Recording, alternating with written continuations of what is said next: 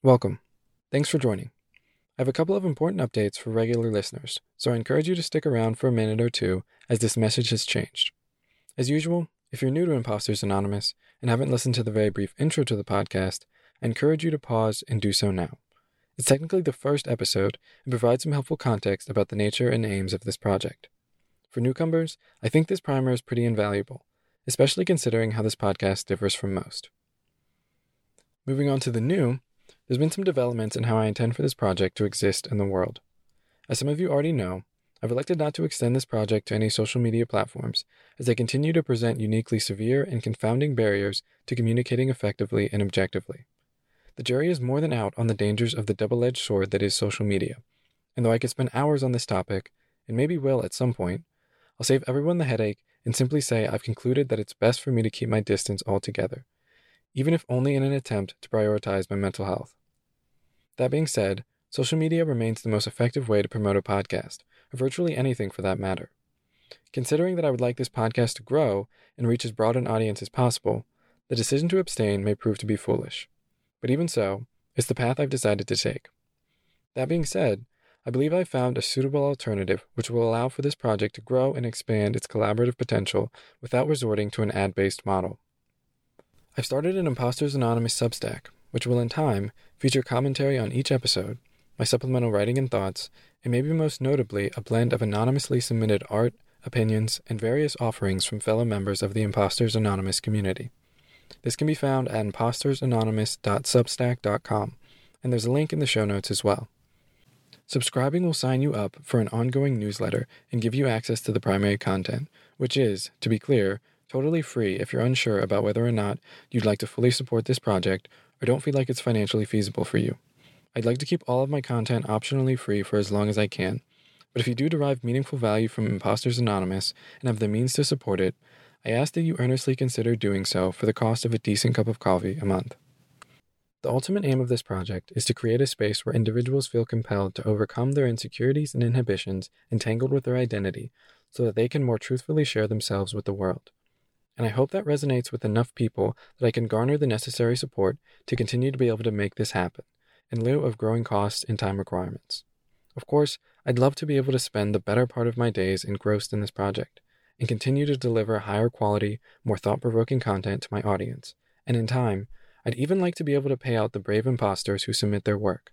But as I've said before, this project will only go as far as the audience takes it, and that's quite exciting, while also a bit terrifying.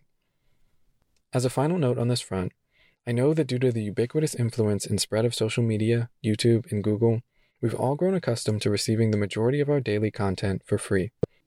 Though recent developments like the social dilemma are starting to raise the societal awareness of the hidden cost built into a business model where the perceived customers are in fact the product, we're still left with a media landscape that isn't conducive to electively supporting the strain of content that reflects the sort of world we'd like to live in. That being said, most of us are totally on board with opting into Spotify or Netflix for the ad free value they bring to our lives, regardless of how we feel about the aims of these organizations or the opportunity to actually be a stakeholder in the content they produce. And to be honest, I think it's quite the bargain considering what these companies offer. I simply ask that if the nature of this project compels you, and you derive meaningful value from these conversations, you consider subscribing and contributing to the project, regardless of whether or not you choose to support financially. I believe we all have hidden projects, recordings, notebook doodles, opinions, poems, and all things of the sort. And for every reason, from a bit of shyness to utter self hatred, we've talked ourselves out of sharing them with the world. In short, I'd be honored to help you take that leap. No strings attached. Your perspective is valuable. I truly believe that. And on that note, I hope you enjoyed this episode, and thanks for giving this a shot.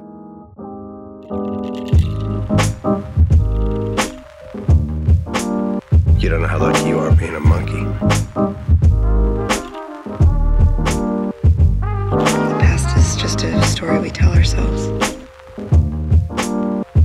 I am the smartest man alive! How do we know if uh, we're in control?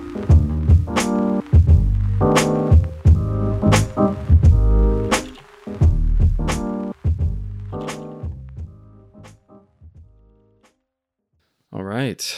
Welcome to Imposters Anonymous. Cornelius, thanks for coming on. Hey, man, I'm glad to be here. Really excited to have the privilege to talk with you, Yeah, I, I appreciate it. Uh, how you feeling? man. Uh, to be honest, a little tired. A little tired. It's been a, it's been a crazy 24 hours, Yeah, but nah, I'm still showing up, so I'm ready. yeah. Yeah, Uh, it's, it's a good problem to have to be busy. yeah, man. I I I I love it. I thrive on getting stuff done, man. So hmm yeah, Yeah, no, I was I was particularly excited for this one just because, in a lot of ways, we we don't really have many priors here, and a lot of my guests in the past I've had relatively close relationships with. A lot of, I feel like there's a, there's an understanding there, and and for me, I don't know you particularly well, and all I really know is the surface, which I always find interesting to kind of see how that maps onto reality, and so I I know one really important thing about you, and that's that's your message and that's part of the reason that, that we're here right now so to kind of jump right into it for anyone who i guess i guess everyone who isn't aware you matter that's something you put out there in a, in a big way it's on your hoodie right now uh, just to start what does that mean to you man. So great question. It, it means everything. Um, there was times in my life that I, I honestly didn't feel like I mattered. Mhm. I didn't feel like my life mattered. I didn't feel like I had direction and all those things. And I, Mhm. I, never forgot how that felt. And this message just resonates with me personally. It keeps me. It, a lot of the messages that I put out are honestly for me. Mhm. You know, r- constant reminders that my life has ultimate value, and I'm actually the decider of that. Mhm. So that's the message. Is just I know I know it's powerful. It sparks conversations everywhere I go, and obviously we can't talk like we used to sure but people are pointing at my shirt Mhm. and just like, yeah, hey, thanks, you know? hmm So, yeah yeah.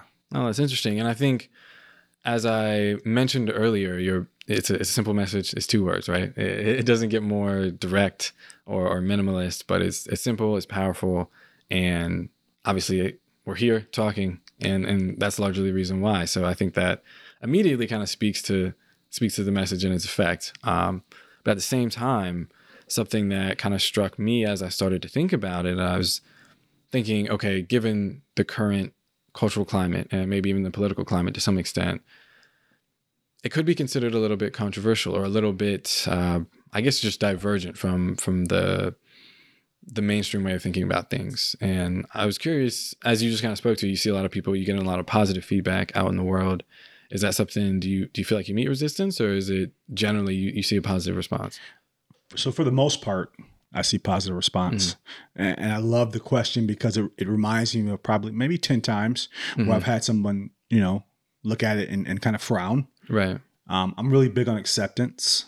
And I believe that we don't se- accept things that we don't understand. Mm. So I always tell people get understanding. I had I had an older woman follow, you know, talk to me at the airport. Uh, sorry, at the uh, post office, Mhm. And she was like, "Hey, what does that mean?" And I told her, and her whole mood changed. She says, "Oh, I mm-hmm. love that."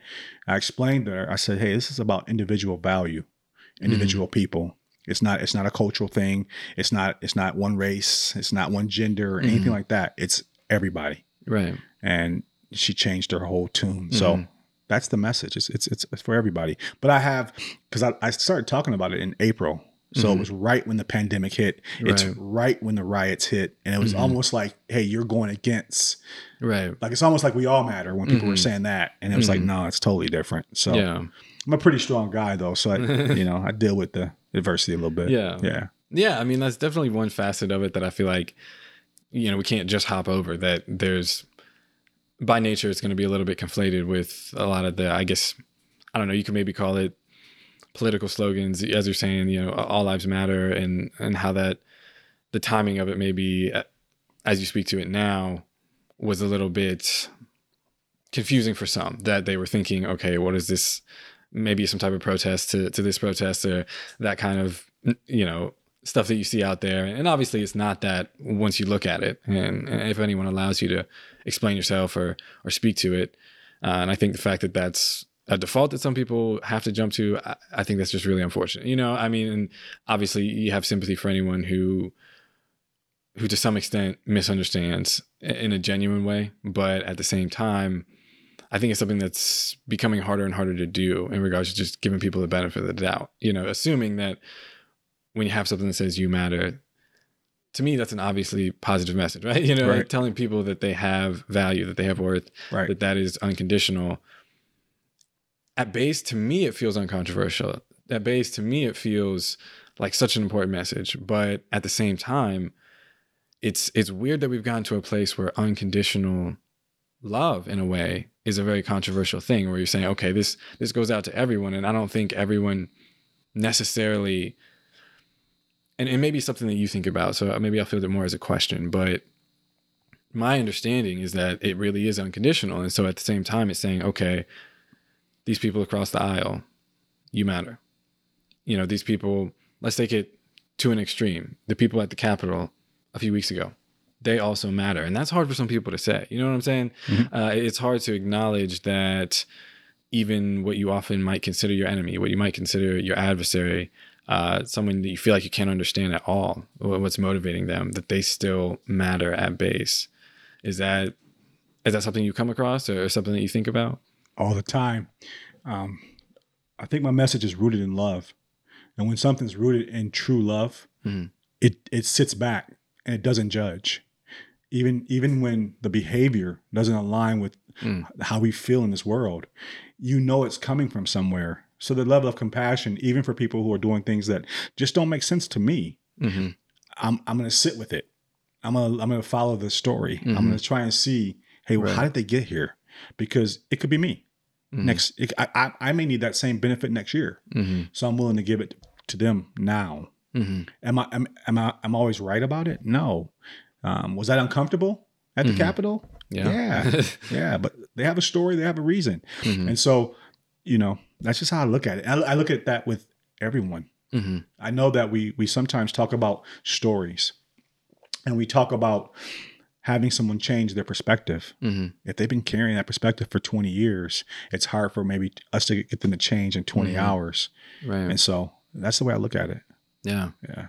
No, it's it's interesting and it's it's definitely complicated, you know, because it, it's something I talked about, uh, I guess, a couple episodes ago with with Jackie that it's she found herself in a place this past year where it was this kind of tr- this crisis of, of truth where you find yourself in this space where you feel so far removed from so many other people and it, it almost seems unprecedented in that sense and I'm, I'm sure it's not a lot of things feel bigger than they are probably right now because of social media and the way technology is evolving. But at the same time, it's like it, it's hard to feel that disconnected from from half of the country, right? If, if we're, we're painting it in such clear lines that even when you you try to have a real sense of empathy, but at the same time, it's just when there's when you're not even necessarily working with the same same principles or same sets of facts it gets so difficult right? Where where everyone's kind of working in this alternate reality to, from each other that it, it just becomes harder and harder to to practice what you're preaching you know to to really look at everyone and say regardless of their actions regardless of their politics regardless of their race regardless of you know all these things that there's an argument there but i would say maybe are on the surface uh, compared to what we are as beings. And to just say can we put that aside and still say that they matter even if it doesn't mean it's not to say that we should you know not to some degree pressure them to to do better or to uh, to challenge them and to challenge people who we, we don't agree with and, and to engage them. It's not saying to to necessarily just be like all right throw your hands in the air and there's nothing we can do but to still acknowledge their value is just an, an increasingly harder thing, at least for me to do, even though I, I hold the perspective that I, it seems as though you hold as well, you know? So I'll say this, and and there's days where I fail, and Mm-hmm. I go home and I'm like, dude, you you you messed up. You you were judging you were judging everybody that was doing the things that you don't you, that you Right. don't agree with. I, I just know that for a fact, humans are going to do human things, Mm-hmm. and we're just not. We, we are all so different. And you hit it on the like Facebook is feeding different lines to different people of information. Right. If you don't have the capacity to see that, you're going to act out on that. Mhm. But I'm great. I'm glad that I have the data. I know that's happening, Mhm. so I can see why some people are acting the way they do. Mm-hmm. But at the end of the day, if, if my if my goal is just to add value and champion people, it, it takes practice, but I'm really working on that. I'm Mhm. really working on the message, and it's it, Right. it really is all people. Mhm. So Right. Yeah. And one thing on that front I was a little bit curious about is kind of how that message relates to, I guess, once you take it a step further, where it's like, okay, even if we can agree, you matter. That's unconditional. It doesn't matter who, who's on the other side of that. But then to me, the next logical step is you, what you have to say also matters. You know, your perspective also matters. And I guess that's, if the segue isn't clear already, that's part of the reason I really wanted to have you on the show because that at base is is what the show is all about is that every perspective that's out there matters and, and all these other uh, immutable qualities the surface level labels they don't matter as much as the fact that every individual has unique value to bring to the table they've lived a life that brought them here somehow and there's a lot of things that they aren't even responsible for but but they're here and they matter for that um but as that relates to kind of a lot of these more current issues of, of freedom of speech and, and freedom of expression that I feel like it's one thing to acknowledge people's value, but then I feel like with that comes, well, your perspective also does. So, so you, you can have a voice. What you have to say uh, is, is also valuable and matters. And I think that's where it gets even tougher for people is to say I, that I should, you know, not only acknowledge their value, but also listen to them. And I wonder if that's something that you, a either have faced some pushback on or, or struggle with yourself to to not only acknowledge value but also listen and, and engage with people that that you feel very removed from and what they're saying. So, yeah, and, and there's a quote out there by Abraham Lincoln who says that I can learn from anyone, Mm. no matter the age, no matter the lifestyle. I can learn from anyone, and I really apply that. But I'll say this: there's times where I don't do well at it, Mhm. um, but everybody does have value in what they have to say. Um, it's hard because society has put value based on title, Mhm. uh, credibility, um, achievement. You know, Right. um, privilege. It, ju- it just depends. But I, I- just believe that everybody deserves at least to speak their, their voice. Mhm. Will, will that apply to every room? No, but their voice matters. Mhm. It it, it just does, and Right. it, it, I don't know how to put it any other way. And it may not be that that person's gonna go to a room and speak in front of a thousand people. It may be them just being able to, their voice uh, bringing them alive Mhm. and letting them live their truth just individually for their family maybe because Right. that, that's important you know there's there's times where you don't have voice in your home Mhm. let alone in the city or school or workplace Right. so i think it's just giving people the empowerment to know that they have the right to speak up hmm Yeah, and I mean, I think it brings up an interesting point about how I feel like sometimes it's it's difficult for people to acknowledge. I guess maybe a different way of putting this would be: it's difficult for people to acknowledge the value in opinions that they don't agree with. That even if it's if it's radical, if it's it's totally off the wall, and you feel like there's there's minimal value there, it's still valuable to understand, at least to me, the spectrum, to really see how far things go. And even if it you feel very detached from it to understand okay there's people that feel this way and there's got to be a reason as you kind of spoke to. And that somewhere in the middle is maybe where you lie but at the end of the day if we lose sight of what that spectrum really is we start to think that it's condensed that's how you get a bubble right? That's that's how you start to feel as though everyone everyone who's reasonable everyone who has a certain level of intelligence or everyone who has a certain uh, alignment with you is is right in here with you and anything outside of that there must be something wrong with them you know? And, and so if you stop being exposed to the full spectrum of opinions a it's, it's harder for you to defend what you believe and to understand your beliefs but it also just you start to lose a high fidelity picture of, of what what life is really like for m- most people around you or even even if it's not most it's just it, it- we live in a very diverse country and i think sometimes that isn't i think in principle it's clear. People know that america's a melting pot but a lot of times it's people do live in their bubbles. And even if it's not it doesn't feel like a bubble like maybe it's not a, a racial bubble but maybe it's a socioeconomic bubble or maybe it's a political bubble. There's lots of different ways that you can insulate yourself from people who are different. And uh, it's something I, I struggle with all the time. I, I actually talked about in the last episode where there's this weird it's not a paranoia but it's something i sometimes worry about where it's like at the end of the day it feels good to be around like-minded people. It feels good to to be around people that you feel like understand you and that mesh with you and that you vibe with. But I sometimes worry if that's if that appeal is too strong, that kind of natural inclination to just gravitate towards those who have very similar qualities to you and who see the world in a similar way and to have that kind of very repulsive kind of reaction to anyone who's outside of that even if it's more so in the extreme that it's just the way that we almost are naturally operating it's it's almost conducive to creating a tribe right? Uh, that's, that's kind of where tribalism comes from. Yeah, and, and in a way it's not to totally rehash it but there's this kind of conventional wisdom of like find your tribe right? And that seems like a very positive thing and in some ways it is right? But at the same time it's like does that does that create a bubble? Does that insulate you too much? And does that cause you to lose sight of of what value might be outside of that Yeah. Ah, wow. That's a difficult question because I say tribe all the time. I I I, I don't have a I, don't, I have a lot of friends, Mhm. but I have a, a close group that I'm Mhm. close with, um, and I need them. I need to lean in with them sometimes. I need to unpack with them sometimes, um, and they allow me to do that. Mhm. We all need that. But there's this. You you talked about the exposure. Mhm. You have to have exposure right to that which is different from you to understand, or you Mhm. just can't. And the longer you're in your little bubble, you know, right the more comfortable you become. Mhm. So that's that's a great point. And I I have a lot of people who don't look like me, but feel comfortable asking me questions. Mhm. And that's one of the biggest questions is like, yo, how do I get out of this bubble? Mhm. I don't know what to do. Like, right like I'm a suburban white mom. I Mhm. wanna, I wanna, right but I, I'm scared. Mhm. You know, and I'm like, don't be scared. Just jump out there and you're gonna get some stuff wrong.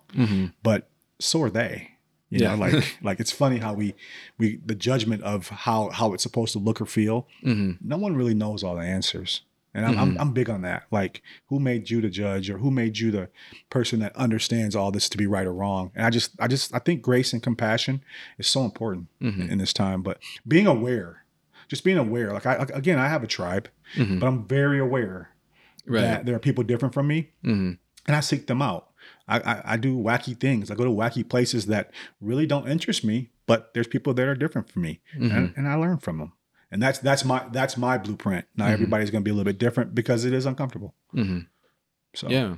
No, I mean, it, it makes sense. And I think it's, it brings up an interesting point that I feel like maybe I can relate to in some extent, that to, to some extent, where I think there's a lot of people out there, as you kind of spoke to, that aren't really sure what to do right now. And obviously that's a, that's a vague thing to say, but in a sense of like, maybe they feel like they have a bubble, right? Maybe they, they can acknowledge, um, they can acknowledge, and I'm putting air quotes that no one can see, but they can acknowledge acknowledge their privilege they can acknowledge their bubble they can acknowledge certain things but they're not really sure how to move forward where um and maybe they turn to someone like you and say hey you seem to have a decent grasp on these things or uh you're not someone who looks like me. Can you help me with that? And it's some it's sometimes something that I struggle with because I've been in some of these conversations and I think everybody right now wants to know maybe not everybody, but and maybe more so even last year, especially in regards to a lot of the the racial tensions that that have been going on in this country where people who who maybe were blind to certain things and because of this kind of cultural awakening of sorts that it was all pushed to the forefront. There's a lot of people who just have a lot of questions and don't really know what they ought to do. And a part of me wants to wants to be helpful on that front wants to give insight uh, because of my very diverse and kind of ambiguous background. But at the same time a part of me also wants to say i'm not an expert here you know Yeah. if, if you're if you're thinking that i'm an expert just because of the way that i look right, yeah, that yeah, that's yeah, losing the idea. You know what I'm saying? And, and, and sure, that I feel like it's not trying to like take the high ground there, but it's like I feel like everyone should. I'm never going to discourage asking questions, and if people want to have a conversation, I'm totally open to that. But I'm always wary of a situation in which people feel like they can't ask questions or be a part of the conversation or speak their mind just because they don't check a certain box. And so it's not like I want to tell people, oh, just figure it out on your own, uh, because I, there's some of that, and part of it is because I don't have all the answers. I don't. I don't represent. Right. Uh, you know, I, I don't represent anybody. I, I don't feel like I do, and maybe that's a unique perspective that I have to some extent because my background is so diverse that uh, I feel like I've always had a different relationship with my racial identity and my identity as a whole than most people. Um, but I feel like I, I, have the urge to just kind of encourage people to try to work it out themselves and to try to just ask questions and be curious and hopefully put themselves in front of people who will give them the benefit of the doubt and will allow them to to make mistakes and, and say things that are wrong and uh, hopefully be able to to move forward and just learn as they go. But it doesn't seem as though that's necessarily the way that is is commonly accepted or put forward especially on social media or in the public space right now. I think that there's a lot man all that was great and identity is such a tough word. Mm. I think that there's a lot of hurt on top of what needs to happen mm-hmm. and we talked earlier and i, I want to zoom over it but i think we're way more alike than we are different mm-hmm. it's the conversations that are not being had that we can't see that Mm. um, you brought up the word privilege. There's this rapper, Jack Harlow. He talks and he says most of the people who hate me are just like me. So I, I want privilege. I, I'm gonna, I'm gonna, I'll just be honest. Mhm. If I if I grew up with privilege, I mean, like the people who are angry, they want privilege too. Everybody would want that. It's a benefit. Right. Okay. So I think that people who have privilege, I think the goal should be um, use your privilege Mhm. to open doors or you know open your network to people who may not have it. Mhm. I think at that point you become less complicit to the things that are going on. So Mhm. um, you don't. I can't say you owe anybody because I. Who, who am I to say that? right But if you have it and you giving a little bit of it away, Mhm. it's probably not going to hurt you. right So I, I just think I think that I'm a person that loves to connect people, Mhm. and because of my background, I grew up inner city. I understand the language. I understand Right. the body language. I understand how they feel because I, I live that. But I also had an opportunity to through exposure Mhm. see the other side. Right So I can talk to both sides. And I think it's the right thing for me to do is to bridge that gap Mhm. and be that person. However, if a person, if the white suburban mom that we were talking about earlier comes to me and has questions, yeah, I'm going to answer her questions. However, I'm going to encourage her to do her own work Mhm. because through that work, that's when the lenses fall down. Right. That's when the bubbles uh, popped, and that's when you form genuine relationships and get a true understanding for what's going on in the world, Mhm. Of which you don't live. right So Yeah, no, for sure. And I mean, I think on that note, it's something I I've been thinking about a lot uh, recently, and in, in this whole past, I guess twenty or not 24, 12 months, really. Not I, I always say this year. I'm thinking it's still 2020, but I think we're, maybe we're still in, in 2020 in a way, uh, metaphorically speaking. But um, yeah, I was just curious, especially considering what you just spoke to, like how even just on a personal level, you kind of dealt with a lot of what happened last year, considering your background and also just seeing so many people suffering and upset and afraid and angry. And I don't know, always know how to deal with that. I don't, I, and I, of course, empathize with it because I feel those things too. But at the same time, th- there's got to be a way to, to make it constructive, right? And I struggled to find the answer to that, but I'm just curious from your perspective, or even just how you dealt with it personally, or when people came to you with expressing those similar emotions in regards to the things that you know happened last year and continue to happen on, on a daily basis. I'm just kind of curious how you walk that tightrope, or if there's anything you felt like was was helpful to share. So I struggled, but to be honest, I was doing the work on myself a couple years before. I mean, mm-hmm. truly finding out who I was as a man, what my identity was, and those things. And I'm so thankful that I had done that pre work mm-hmm. before this hit because I don't know how I would have reacted too because it's so much, mm-hmm. right? And it was nonstop. And if you if you pick up your phone and you get on social media, you're gonna see it. And if you see it, it's part of your diet in a way. Right. And so for me, I was able to deal with it. I don't. I, it's bigger than me. Mhm. It's bigger than you. It's it's it, and Right. I don't know if it's a, a situation that can ever be solved, mm-hmm. but I just feel like I'm going to do my part. And my part is what you see, that you matter. All my posts, mm-hmm. you know, they're more they're more inclusive. They're they're more you know trying to get people to come into a room and have a conversation, mm-hmm. even even through all the trauma and the anger and the hurt. Because if if you're hurting and you just sit in your hurt, it'll never get healed. So I, I talked a lot about um, black men going to therapy. Like that's a big deal, but in our culture, we were taught that that was a weakness. Right. Yo, yo, you going to therapy? Are you? Are you a punk? What's your deal, man? Right. And so now, you know, showing that more and more and demonstrating that with people that it's not a weakness, it's actually a strength. Most successful people have coaches or mentors or go to therapists Right. Mm-hmm. because they're dealing with so much. It's just a conversation. And I keep leaning back to, I think it all starts with a, con- a healthy, open heart and open mind conversation. Mm-hmm. Um, it's not just that simple, but that's a starting point for Right. sure.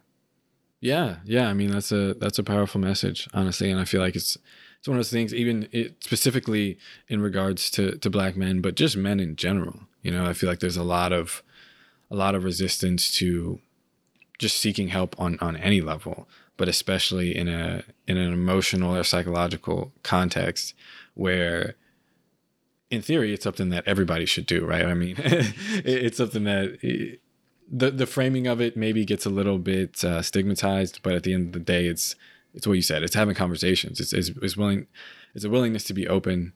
It's it's working through things with someone that you, to some degree you trust and who isn't going to judge you. And that's just having that in life is incredibly valuable. And i think we've gotten to a place uh, in in this modern world where sure that's something that you kind of have to seek out independently from your personal life.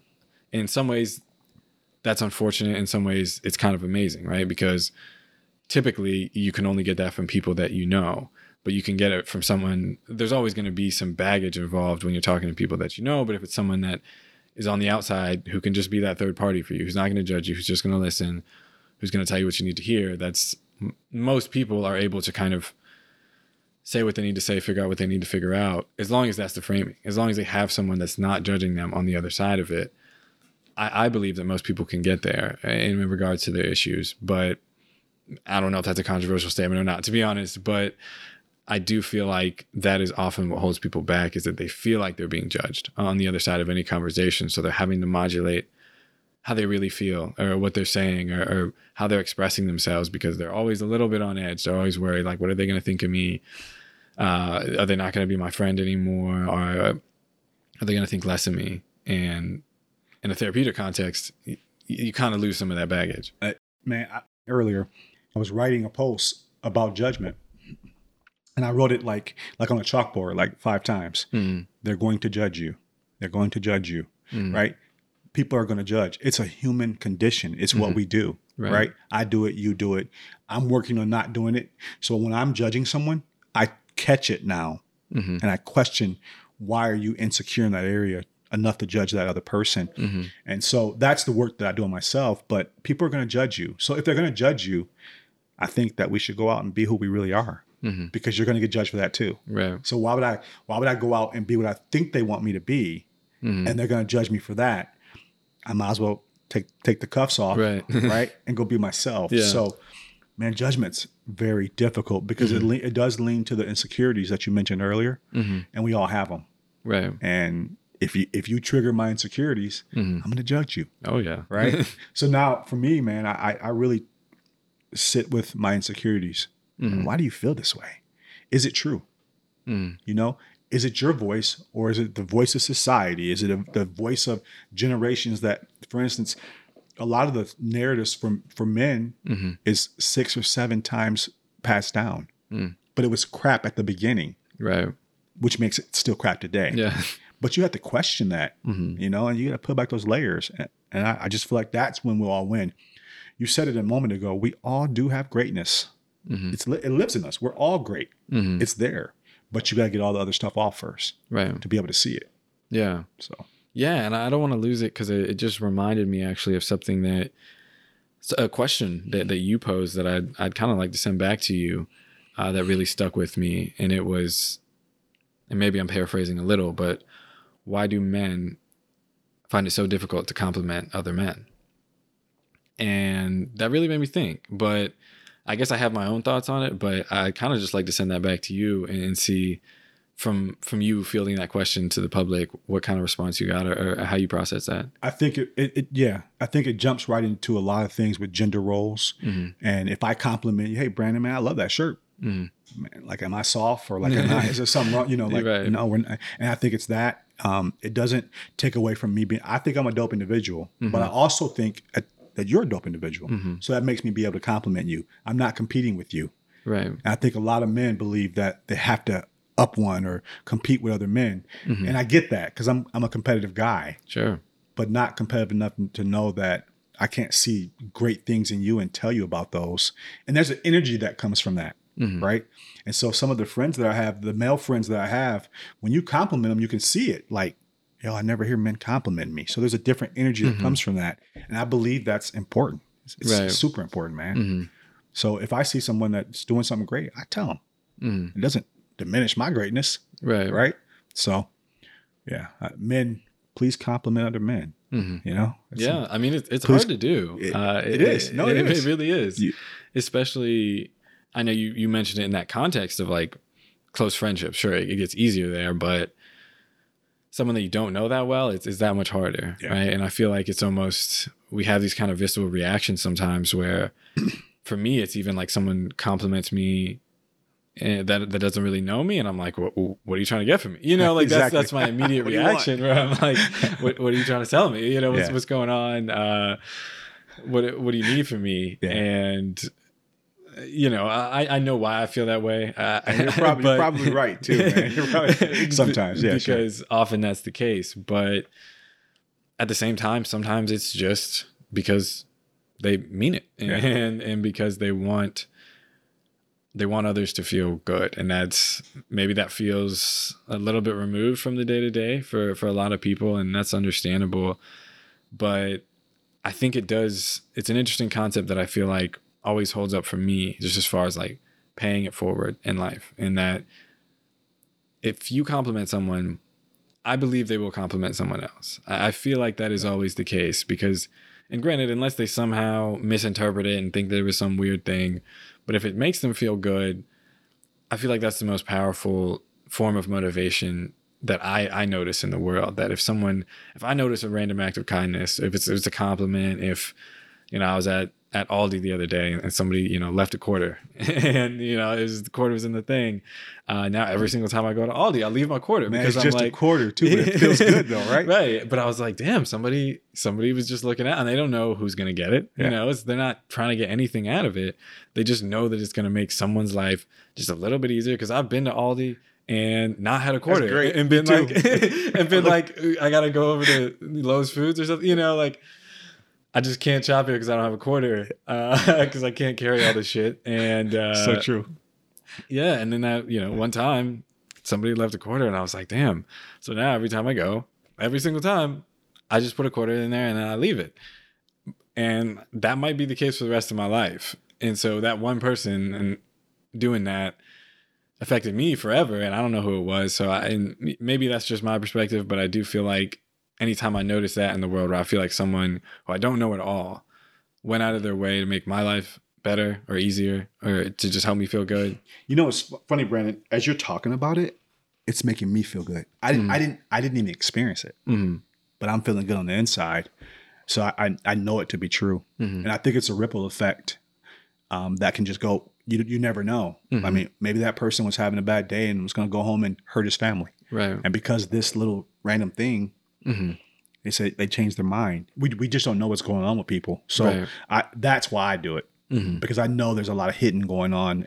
People are hiding in plain sight Mhm. with really serious issues, and you may brighten them up and get them out of that. Right. I, to- I totally agree with you. Yeah. And I mean, I think it goes back to the whole, you know, the whole mantra here. And that's at base that it is unconditional. And that's why it's so powerful. That it would be one thing if it was uh, a friend of mine or somebody who liked me and they were like, oh, Brandon's coming behind me at Aldi. I, I'm going to leave this so he'll get a, you know, that would feel good. That would feel good in a way, but nothing compared to someone who has no idea who's going to get it, has no idea who's going to benefit. I could be anybody, you know, I could be on paper their enemy, right? I could be I could be the person that just you know rear-ended them in the parking lot. I, you know, I could be the, the asshole that cut them off, but it's unconditional. It's, it's just another person, and it doesn't matter really where I am. If it can benefit me, just as another human being, and someone's willing to do that, regardless of any other condition or qualifier, I feel like that is to me kind of that highest good. That it's it's one thing to sure you know that's what people like about the holidays or whatever. Like you, you get a gift, you give a gift, and then part of the good the good part is is giving because someone gives you something good and it just feels great, and so you want you want that for other people. But I feel like taking it to the next level if you're one of those people that that gives gifts to random people or you know you, you just drop it off somewhere and anybody gets it that there's there's something that feels uniquely good about that because it's unconditional. It's just someone will benefit from this. And even if it's someone who i might see on the street and say eh, for a multitude of reasons someone who might go home and hurt their family and who has been hurting their family you might say well of course i'm not going to give anything to them. But if it could impact them, if it could move the needle back the other way, Yeah. isn't that the person who maybe needs it the most? Yes. You, you yes. What if we what if we're all connected? What if we are? Because that's my mindset, right? Right. I know that's not popular. Mm. You, can't be connected to it. Why, why not? If I'm creating, and I, I have, I've created new rules in my life, hmm and that's part of it. Right. And so when you do that, I mean, you you hit it like it, it feels so good to do these things. Mhm. Why would we do them only on holidays? If it feels so good to celebrate your birthday, hmm why do you only do it once a year? Right. Why don't you mentally say hmm it's my birthday every day? Right. Because on those days, I know people are going to big up me. They're going to reach out to me. right. I'm going to get gifts. hmm I'm going to eat good food. Why wouldn't you do it every day? And so I always challenge people with those kinds of questions. And I Mhm. just drop the mic and walk away. and, and some of my friends really understand it. And they'll they'll send me messages now of all of the things that I talk about hmm because I'm like, yo, I want to examine life on a different level. I don't Mhm. want the autopilot cruise control life that I believe a lot of people settle for. hmm So, Yeah.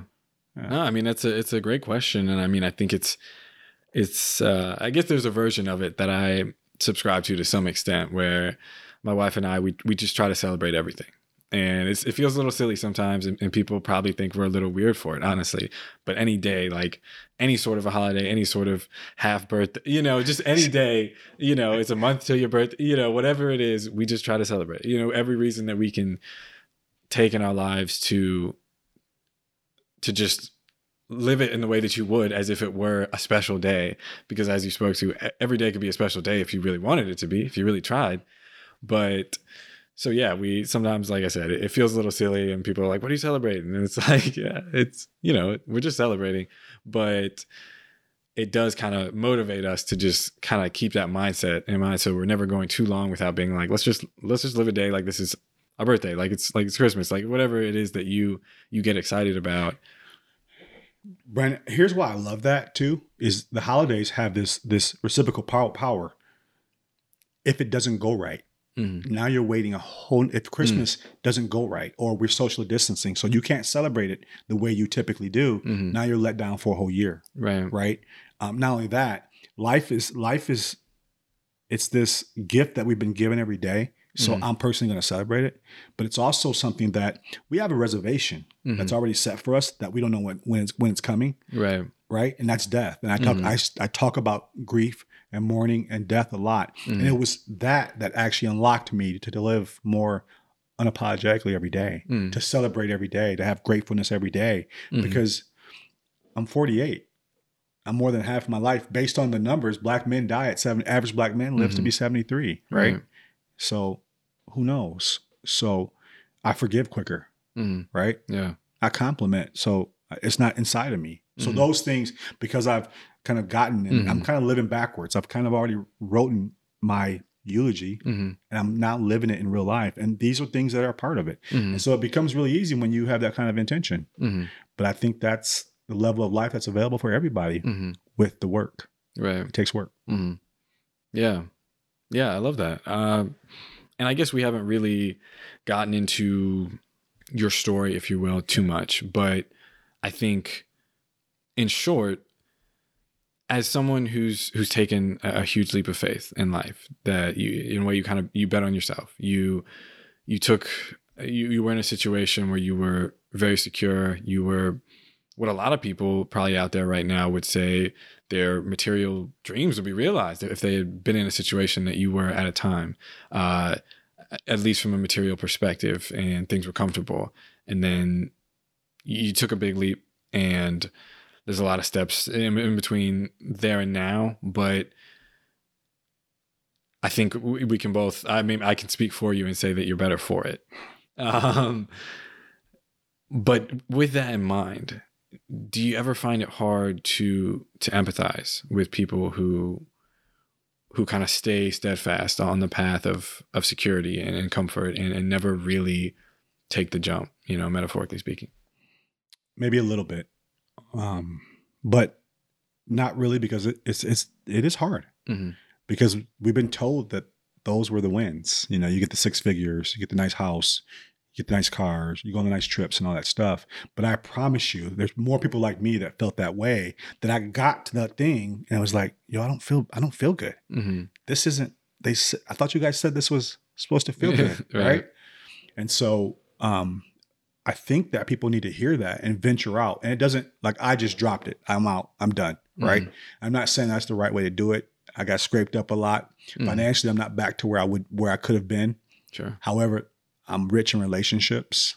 Mhm. I'm much more of a my me as a man. I'm I'm way more deep now. The Mhm. level of depth that I have, I would have never reached. Mhm. Right. The way I look at family and community and and loving people, I, I was a I'm a whole different man Mhm. because of that jump. Right. And so if that's what somebody's looking for, that's that's Gary Vee talks about all the time. Mhm. He's like, all this stuff, you're not taking it with you. Mhm. So if you got to sell your home and go live with your parents to go realize your dream, try it. You can always go back to. You probably have obviously you have a good set of skills. You Mhm. probably can go back to the comfortable life. Mhm. It just wasn't for me. Right. I know there's more. I know there's more, and I might do it again because I know there's more from where I'm at now. Right. Right. Yeah, yeah. I mean, it's a it, it's an interesting case study for sure, and I, I certainly I know a handful of people that that have taken similar steps in their life, and I don't I don't know that I ever come across anybody who does that and and feels negatively about it ultimately. And I guess maybe to be fair, I don't know. Maybe those aren't the stories that you hear about. Uh, the people who who maybe tried something new and it didn't work out, or they weren't in the place they needed to be to make it work or they went back to to security or comfort or whatever. And uh, of course, everyone's path is different, and, and you, everyone's kind of working things out and trying to figure figure out where they fit into things and, and where they want to be. And like you said, you you might be in someplace very different in, in five years, even though right now you're loving what you're doing, you you feel like you're following your passion. That that can all change, and you could you could find a space where there's more for you. But I'm curious if there's just anything for the audience that you can offer in regards to what what really made you take that step like was there was there a moment where you just were like that's it it's enough i have to do this i have to leave this behind or was it kind of a slow burn I think it was a little of both. So it was a slow burn. I always knew, and I always knew like, yo, this is what I because I was in a I was in a place of survival from the age of 19 because I had my son at 19, mm-hmm. no degree, no I had no plan, Mm-hmm. but I had to figure it out. So I went to work, right? Mhm. Two jobs sometimes, a lot of hours, Mm-hmm. nonstop because I had family. After time, after 15 years, it's like, wait a minute, I want to be more in a, in a th- thrive space Mm-hmm. where I'm truly being doing the things that make me happy from the inside. Mm-hmm. And so once I started climbing in corporate, I, I got to a place where I was climbing and I felt if I went any further, I would never get out. Mm. So it was like this matrix type thing, Yeah. you know, Mhm. and it's a real thing. But for me, it was like, nah, I'm, I'm going to climb back down the ladder. Mm-hmm. Now I'm going to go buy a ladder and I'm going to build it my way. Mm-hmm. Because I don't know if you can win in life. I don't know if you can win doing it somebody else's way. Mm. I, I, I think you can lie to everybody else, Brandon, but I don't think you can lie to yourself. I think Mhm. yourself's always going to come calling at some point and say, "Hey, you're a fraud. You're a liar." You know, Mhm. like that's what that's what it said to me, Mm-hmm. and it was too much. So right uh, I had to do it. right and I, I think I think and, you know what's great about it too. When I talk about being connected, I think a lot of other people have been a benefit of it mm-hmm. Because now I'm in tons of spaces of people that are doing feeling the same way, and they'll DM me or whisper and say, "Hey, man, how'd you do that?" Mhm. So Right. that, that example. Yeah, yeah. I mean, I think it's it's definitely hard to lie to yourself. Or well, I think it's ultimately hard to lie to yourself. I think it's easy on the front end, Yeah. and, and I think you can definitely surround yourself with a lot of things that make it easier. And our brains, uh, especially the the left hemisphere, is very good at kind of crafting a narrative to to justify past action, right? Where it's very easy to to kind of talk yourself into why you got where you are, or to just to justify the decisions that you've made thus far so you don't feel like they were mistakes because it's very hard to, to look back and say i just shouldn't have done that right it, it's very hard to especially when it comes to big things you know like Yeah. like a job or even a, a relationship or uh, anything of, of a significant nature in life but it's if you spend time with just yourself if you spend time with only your thoughts in your mind on a from a place of curiosity i feel like that stuff's always going to come up. As you kind of spoke to that it's if you're if this whole story that you're telling yourself isn't true i think in time it's at least going to present itself with some form of suffering and it might not be obvious. It's not like it's someone shouting at you saying don't do this or this is what you need to do but it's it's this this tension you know this kind of constant underlying tension that if you have to spend any time as i just kind of said you know by yourself or really just with your thoughts that it's it's very hard to run from at that point. I think you can you can fill your i think a lot of people who who thrive in, in high motor spaces who you know corporate competitive environments if you just if you just work you know you just kind of you, you keep it going all the time. You never stop. You always fill your life with different exciting things. It, it can be easy to to neglect a little bit of of what is kind of pulling in here. But I, I think ultimately I agree that that to some extent you, you can't quite run from that. And eventually it'll it'll bubble up and and maybe you, you pass the tipping point and you feel like you're already too far in so it's like well at this point why why try So I, you're right, and I think that the the seat of regret, though, I don't want to be sitting on the front porch at Mm. 85 with all that regret. mm-hmm. You know, so I'd rather have that now and figure Mhm. it out now. And our, our world is more distracted now than ever. Mm-hmm. So people aren't sitting with their thoughts, and when they do, you hear all the stories. That's when a lot of people crash Mm-hmm. because all it all comes down at once. Mhm. And so I think that's why journaling is so important. I was Mhm. listening to Matthew McConaughey. He says he's been journaling for like 25 years, Mm-hmm. and now he just wrote a book about all of his journaling, right? gotcha But getting those thoughts out. And for me, I don't make big decisions without muses or mentors.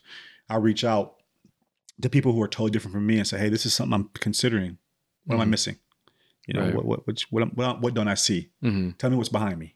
right You know, I'm really big with that with women because I Mhm. think they men are. I'm not gonna say all similar, but we're we're close. sure yeah You know, I, I'm asking women like, "Yo, Mm. from a from a woman's standpoint, what else could I do here?" And I get some amazing feedback, and it's helped it's helped me miss some landmines yeah for sure. No, I, I don't doubt it at all. I think it's a it's a great audit. I think we just as men we tend to be we- similar in our motivations. I think is is Yeah. maybe yes, the, great way to put it. Yes, the the primary way in which we're similar. And so I think just just getting that that different perspective where motivations I think at base are just a little different. Yeah. Uh, priorities are a little bit different. Yeah.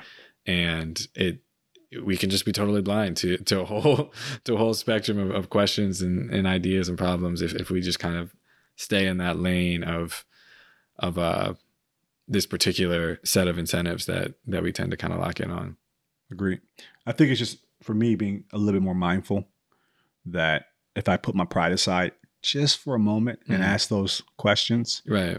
most people are like, "Wow, hey man, I, I love that," you know, because people like being asked Mm-hmm. what they feel. Right? Right. And if you do it and you're literally asking, like, Mhm. I, I got like sometimes I'm like, I, they like, no, you know, and I'm like, yeah, I think I know, but I really want to know if I can gain 30 years of your live experience, and a lot of times it's free. Mm-hmm. Why would I not ask the question? Right. So Yeah. Yeah. Yeah. I mean, it, you make an interesting point about just kind of putting your your pride aside because that's that's no small task. No, it's not. It's not. I think it, in principle, it's something that a lot of people can can get behind, right? You know, this idea that like, sure, you, your pride gets in the way. You know, kind of like the the classic story of what is it the the lion and the mouse or whatever. Absolutely. You know, it's Yeah. a it's a classic problem, but it, it presents itself in a lot of different ways. Where I feel like it, it's not always like oh I'm gonna I'm gonna run into this burning building, uh, or it's not like always I'm gonna you know beat out this this person next to me, but it's it's definitely something that can be kind of sneaky, at least in my experience, where you don't always realize how you're trying to protect yourself or how you're trying to protect your ego or protect the sense of self that you have or this idea of anything that kind of threatens where you are and your understanding of of yourself and where you fit in. Uh, it just can be it is that natural reaction to to insulate yourself from anything whether it just be honest feedback. And that that can be difficult just because at base even trying to seek out feedback from others is a scary thing because if you're if you're really getting it from the people that you should half the time it's going to be bad. You know half the time it's not even bad but there's going to be something helpful there. There's going to be something critical. And obviously it's there's benefits to loving what you do and feeling good about your work and all of that but it sometimes especially when you're doing something that you're really passionate about and that you love it's kind of your baby. And it, can be hard even with me like with this project where I, i'm always trying to get pe- feedback from others that are close to me because i always want it to be better. I always want to to keep trying to step outside of my own perspective on it. But at the same time it's my project. And it can be hard to not feel protective of that or to feel like uh, people don't necessarily understand what i'm going for. And a lot of that is just me trying to protect my initial thoughts and feeling like I had it right the first time, but continually forcing myself to to hear others out and to assume or to to let that default of that you spoke to like wh- what am I missing here? Always asking that question and really wanting the answer is is something that that I feel like is pretty critical. No, it's a, that's a great point. I think experience is still the best teacher. Mhm. However, I don't want to use experience and blow my life up in certain ways that I can avoid. Mhm. So, so it's a kind of a teeter totter type of thing. But I, I, the feedback that I've gotten, you have to be in a growth mindset. You have to be in a place where you get the feedback, and if you really want to get better, because a lot of people are living in a fixed mindset. Hey, this is the way it's going to be. This is how it's always been. It Mm-hmm. Can't be changed, Mhm. but it can. Right. It can. You just change your mindset. You change your perspective. Mhm. Uh, you get around people who have done it. There are people that are doing, for, you know, Brandon. There's things me and you want to do. For instance, Mhm. somebody's doing it. Right. Like, like, and I probably can just go on YouTube and, and watch how they're doing it. You Yeah. know, like, why am I not doing that? Mhm. So, and then why am I not trying? And then, the, the- you know, the the thought that it, I'm making mistakes. No, Mhm. no, I'm learning lessons of what not to do a lot of the times. Right. So I can Mhm. get to the how to do it. So Mhm. it's just perspective. Right. Yeah, for sure. Yeah, one thing I, I did want to ask uh, before I lose it in regards to just the whole message, right? The the you matter. Was there ever a, particular point in your life that you felt like you didn't matter? Like, was there ever a, a point that that put you in a place that inspired all of this? That you felt the opposite was true, or I, that's just kind of a, a a hunch that I had. But then you also mentioned it earlier that you you said sometimes I feel like I didn't matter. I wasn't sure if that was like a broad statement or if there was maybe a low point for you that you feel like inspired the the high point. So, yeah, great question. And I think that a lot of things. I mean, I grew up in a one parent household. Mhm. That's hard. Oh You yeah. know, I, why why do they all get dads and my Mhm. dad's not there? Mhm. You know, that's probably started there. Um, the privilege thing, you think not having privilege and seeing people have it. Mhm. So all these things kind of this perfect storm comes together. But I think I didn't design my life at a young age Mhm. right? So I think having a son at 19, well, that's a handcuff. Like, and I don't mean that in a negative way, Right. but y- you got to take care Sure. of it, right? So a lot of the things I were doing from 19 into my 40s was just to take care of my family, Mhm. right? That doesn't show up the same as, hey, these are the things that are talking to my spirit, Mhm. right? So it wasn't that I didn't feel like I didn't matter. I knew I was different from maybe some of the ways I was living. Mhm. And so it was always sitting there. And the longer, for me personally, the longer that I didn't face it, Mm-hmm. the, the, the more empty I felt. Right. So, but definitely, um, that was that would have been a tipping point for me. It's just, it's just, I knew, I knew, I, I knew I was supposed to do bigger things. I Mhm. still know that. Right. Right? There's more. Mhm. And so that keeps me getting up every day, even when I'm tired or the days I don't feel like it. I said, no, I, I, I, there are people out there that need a great message. There's people out there that are hurting. And I believe I can be a demonstration of what's possible. Mm-hmm. So, Gotcha. Yeah, I mean that that all makes sense, and I think it it begs the question for me because I know you've spoken to doing work with with high school students, and a I wonder why in, in principle, but also if what you just spoke to kind of not necessarily feeling like the author of your own life when you were younger and and coming from a place where you, you didn't feel like you had a lot at your disposal you had some natural disadvantages is that something that that kind of drew you to, to working with people in that in that space absolutely. High school is this uh, sweet spot for me because it was at a place where, had I had the right educators or mentors, and I'm not making an excuse, it's the truth. Mhm. You know, people who believed in me and pushed me in that way, things may have been different.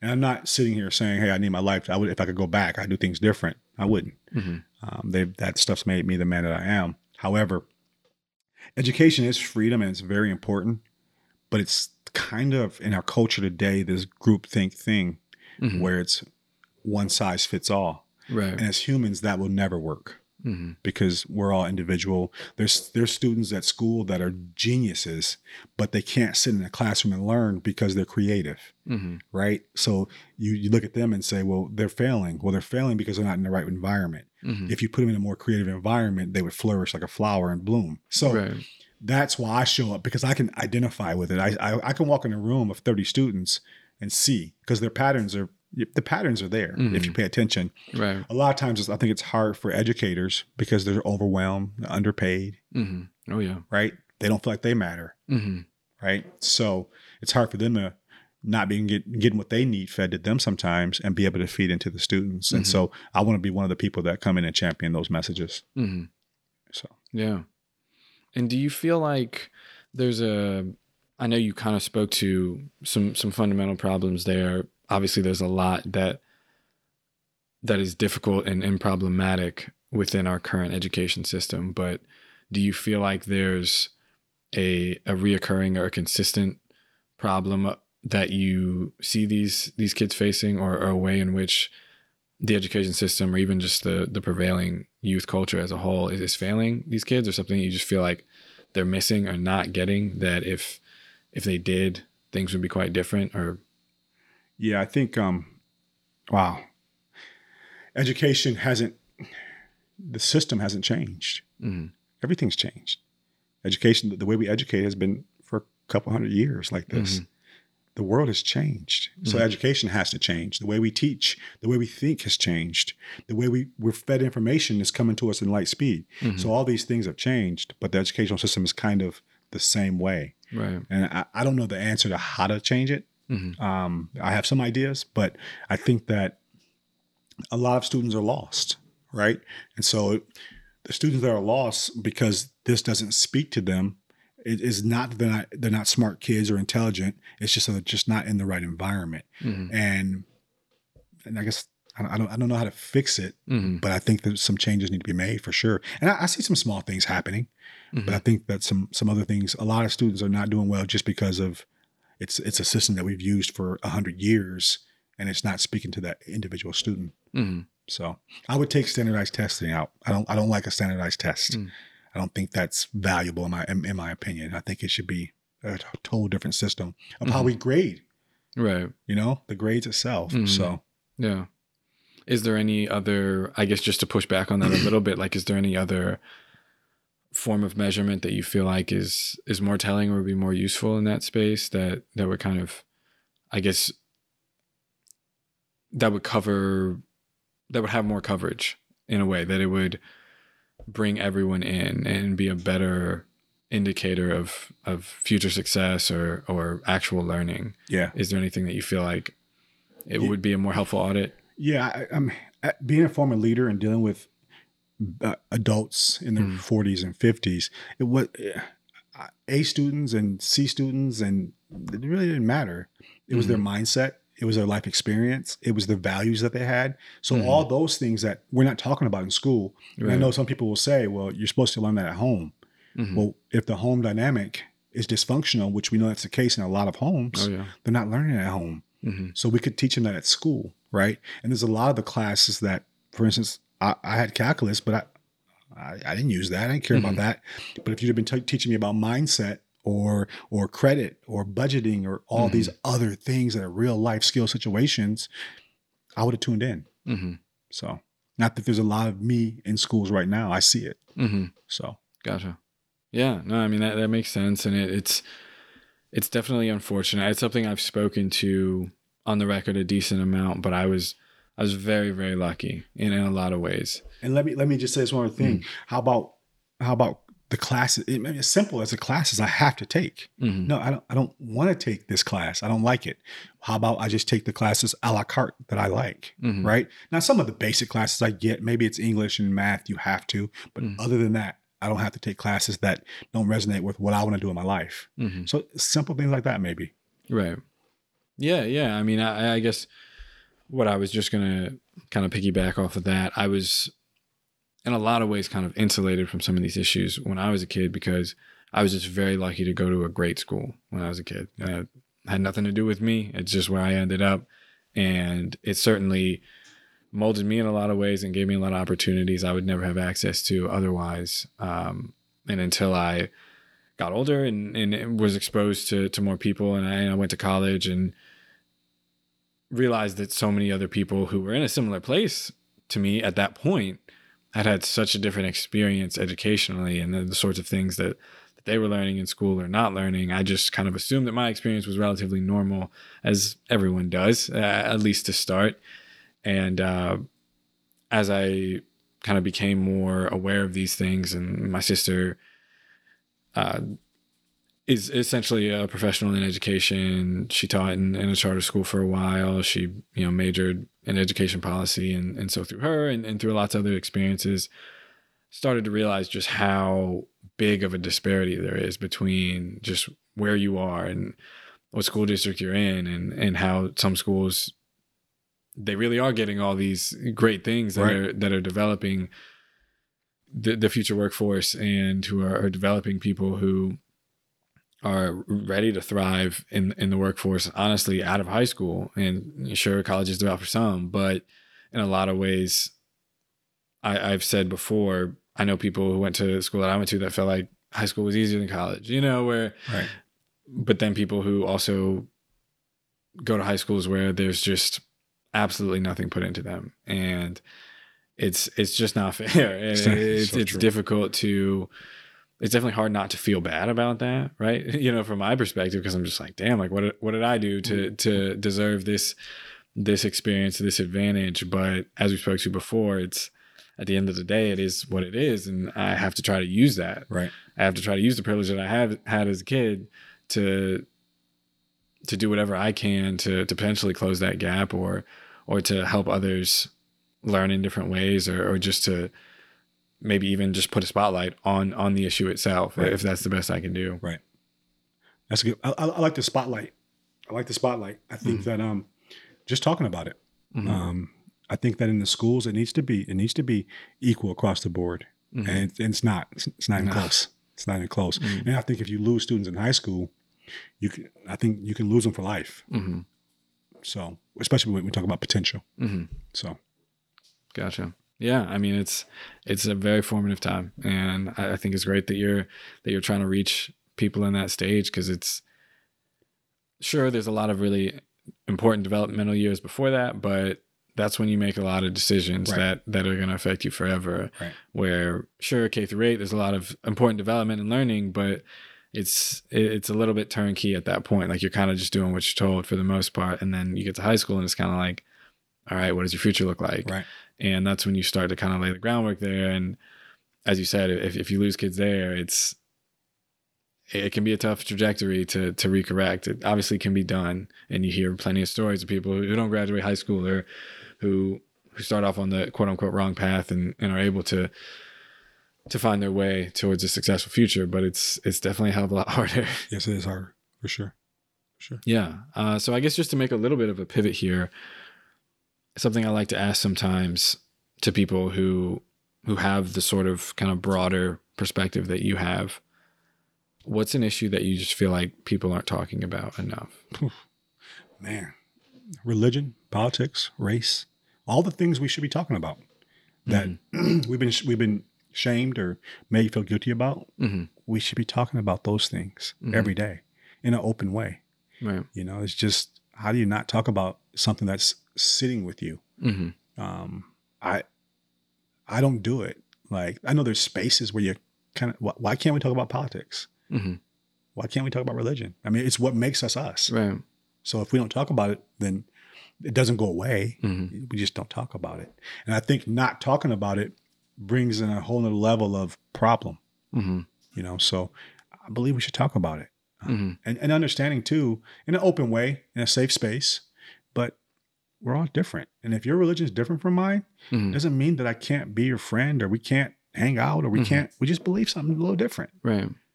i'm glad you have a relig- religion at all Mhm. you know so we need to talk about these things Right. to get to gain understanding and where i think understanding brings acceptance and i think acceptance brings equality Mm-hmm. and equity and inclusion and diversity so Right. Yeah Yeah.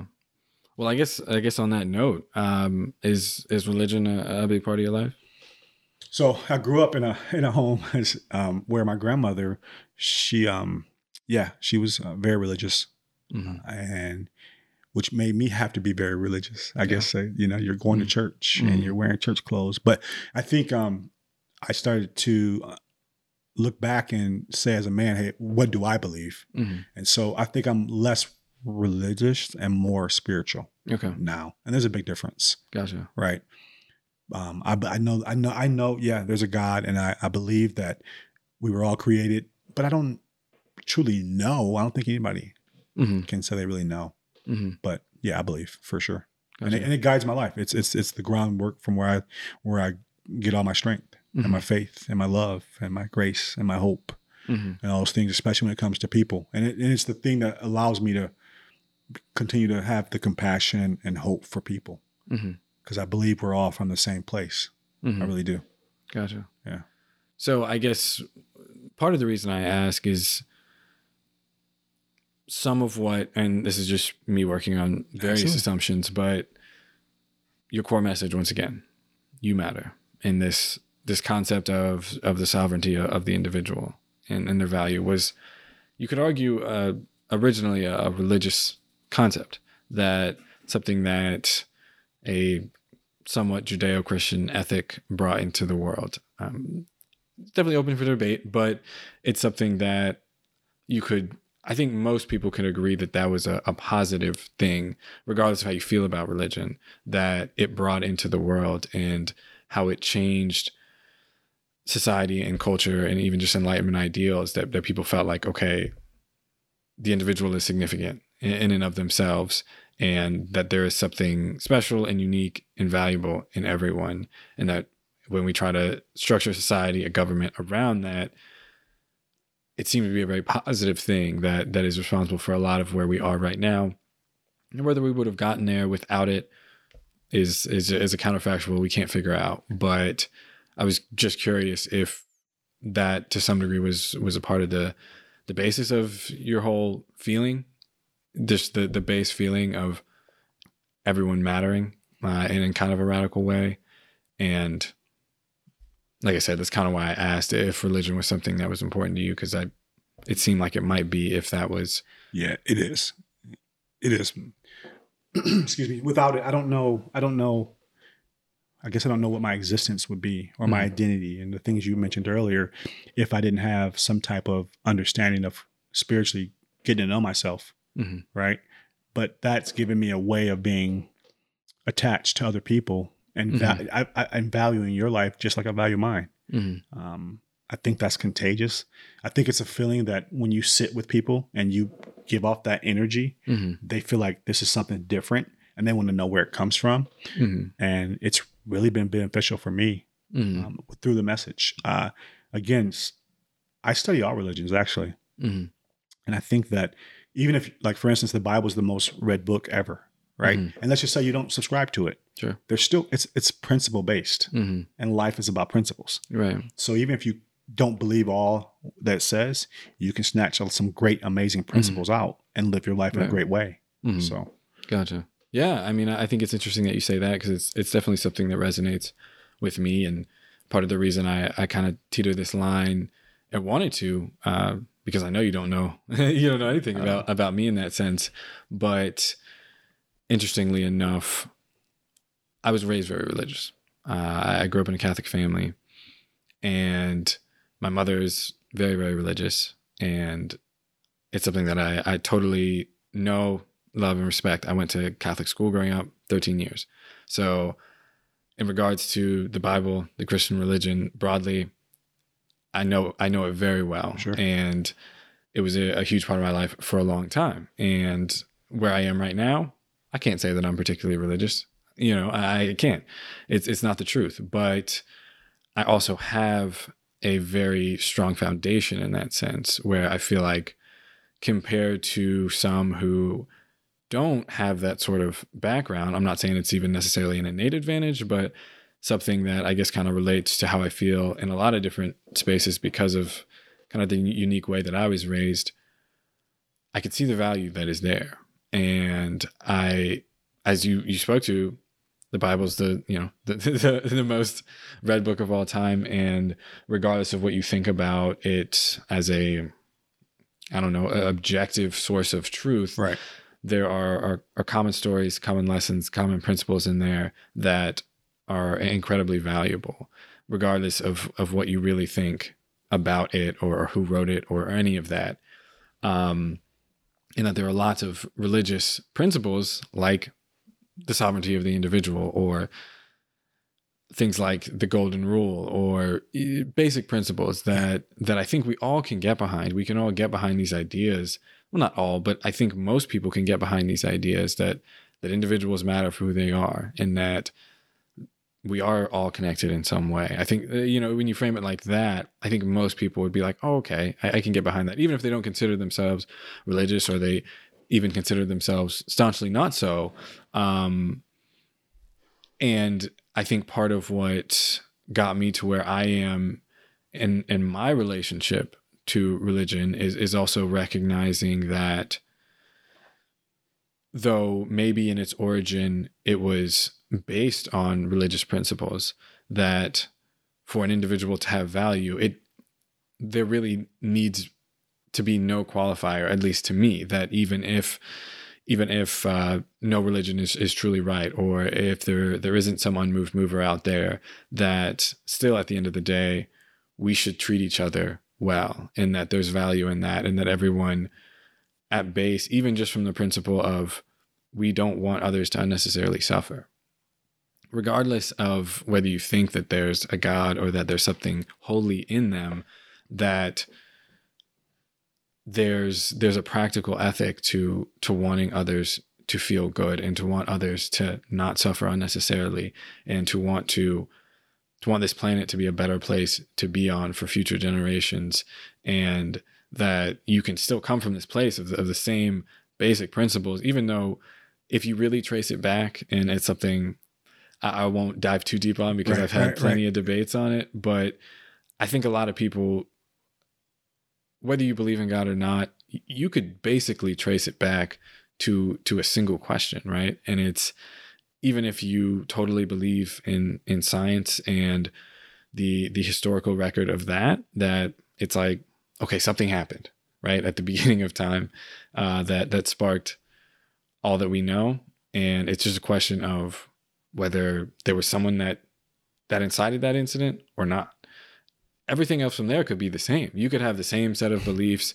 You could think you could totally believe in in the Big Bang and like I said, all of science and just say, I just think God was the beginning. And that's that's really the fundamental disconnect. And at the end of the day, it's it's a very small thing, even though often it maps itself onto the world in very different ways.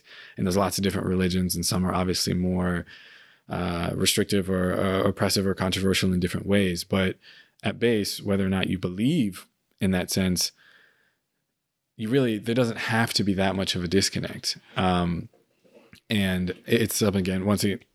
sorry, once again, I have kind of a unique perspective. My mother's very religious. I was raised that way. I, I respect and love her as much as anything else in this world, and I know what religion did for her. She's a cancer survivor. She's had an incredibly difficult life in so many ways and, and carries so much on a daily basis that I don't, I can't even understand Right. how she does it. Right. And anyone that knows her knows that. And I, I don't know that that would be the case if she wasn't a religious person. I, I don't think that she could have endured everything that she did if she didn't have a sense of of a, of a higher power, of, of of higher meaning in life, which I think everyone needs, whether it's religious or not. You know what I'm saying? I, man um yeah you're unpacking some things so you know if, if we are truly spiritual beings having a human experience Mhm. versus human beings having a spiritual experience Mhm. um, you're exactly right so we have to have something that grounds us my, my problem with organized religion at this point is that it divides Mm. right and i'm not a divider right i'm a connector Right. so if you don't believe in what i believe in ah you know even Mhm. within the same church Right. that's difficult. Um, I don't believe in forced religion, which Mhm. is hard. And and you, you talk back about science. It's it's difficult because like if we're just sitting here and having an open debate about it, Mhm. if the person wasn't there when this thing happened, Mhm. how do we really know? And Mhm. religion has been passed down. But I do believe, I do believe, my insights tell me Mhm. that that that there is a God, Mhm. right? And I don't think I would have gotten through some things I've without it, like you mentioned about your mom. When we come to individual people, I think that the value should come into the love of humanity. Now that that's that unconditional thing we talked Mhm. about earlier. That's the highest love, not the love of the people that live in my household, Mhm. right? We all do that Right. in some form or fashion. But if we can set our minds and say, okay, what if we have been taught? What if you have been taught, just like you were taught religion, Mhm. that every person you meet is you have to love them like you love your mom? Would you be doing that today? Mhm. You would, Right. right? So it, it's, we're just outliving what we've been taught. Mhm. And so for me personally, I wanted to change it. So I started to re-educate myself. Mhm. Right. I started to put things in my life and I started to unlearn some of the things. But one of the biggest things that I put out there was like, yo, I'm gonna treat everybody like family. Not easy. Mhm. Oh yeah. But it's but it's brought so much joy into my life Mhm. because like you said earlier, I'll leave that quarter, right? Knowing that somebody like Brandon's gonna come up later and not have a quarter. And I've done that at Aldi, man. And I gotta Right. carry my groceries around. It's a big deal. Yeah. but I, I just I just see people, right?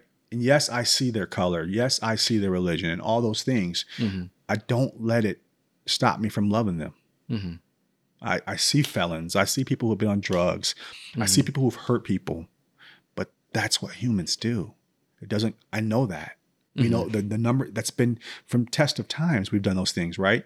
So if I know that, I have to set my mind and say, I'm still gonna treat them like people Right. and love them. And I think that we need more of those kind of conversations. Mhm. So Right. Yeah. Yeah. And I mean, I always, I always say that if you can take, there's no need to to throw the baby out with the bathwater, Right, right? Right. And, and even, obviously, there's some some issues in the division and, and the corruption that there's there's lots of problems Hmm. to point to, and anything that involves humans is going to have that, right? yes, Um, but just to once again get back to that basic principle, you matter. Uh, love thy neighbor. Kind of what you're just speaking to. That once again, it's a it's a religious saying, but at the end of the day, it's it's definitely it's radical in a lot of ways because a lot of times your neighbor i think sometimes people take that too literally. And once again someone who has a religious background i've studied this stuff intensively. And you think well you know they asked jesus well, who's your neighbor? You know that's a big question. Yeah, and I think a lot of times people hear that and they're like, okay, like it's it's my tribe, it's it's people, around- you know, it's it's just the person next door that I, that I got a good relationship Right. with, but it's it's just a word, and the word represents something larger, and in, your neighbor is everyone, everyone. you, you know, your neighbor is is the person that steals from you, the person that hurts you, the the person that that hates you, and that's not an easy thing to do, especially without religion and it, it obviously can be done. And like I said, a lot of the reason I'm not religious today is because, and I, I won't get into it in too much depth, but a lot of the information, arguments, literature that have been put in front of me that have showed me, okay, there is a way to still hold on to these ideals without that particular framing. Um, but at the same time, it's still it's it's those basic principles of of just trying to to empathize with one another, to to treat people how you want to be treated, and and to try to love everyone, try to acknowledge that everyone matters. And I think that in in a way, the best way to feel that way is within a religious context, because if you if you feel like God, for whatever that means to you, is within everyone, then of course, uh, of course, everyone, not everyone who's religious acts that way, right? You know, I think that's something that people often point to who aren't, where they're like, well, well if you really felt that way, how, how do you think this? How do you hate these people for this? How do you, you know, uh, if you really subscribe to this, uh, and that's where a lot of the pushback comes from, right? But um, I don't know if you have something you were just Yeah, saying. it's You're great, shaking your man. head. Like, like, like it's it's funny growing up in the church and and it was that you know Mm-hmm. you, you know you had to wear certain clothes. Oh, God doesn't care about clothes. Mm. Didn't matter. You know, it uh, Mm-hmm. it was just certain norms in the church. You know, and it was very judgmental. Mm-hmm. Um, my spirit never fit fit with that because I don't I don't think it's right. I don't think I don't think God's that small. Mhm. Right. Right. And so, uh, it I think sometimes sometimes the uh, the church or religion is its own problem Mhm. because it is very restrictive, Mhm. um, and people fight back from that. And so, but you, we're dealing with humans. We're dealing, like you said earlier, we're dealing with human flaws, and those are always going to be the case. But I don't think we should ever stop ourselves from learning the principles and values and virtues that can really help you in life, whether it's money, relationships, sex, alcohol, drug, all that stuff's in there Mhm. and it, it teaches you know it's mindset it's all in there whether Right. whether you agree with all of it or not take the pieces that work for you and throw the rest away Mhm. is my opinion Right.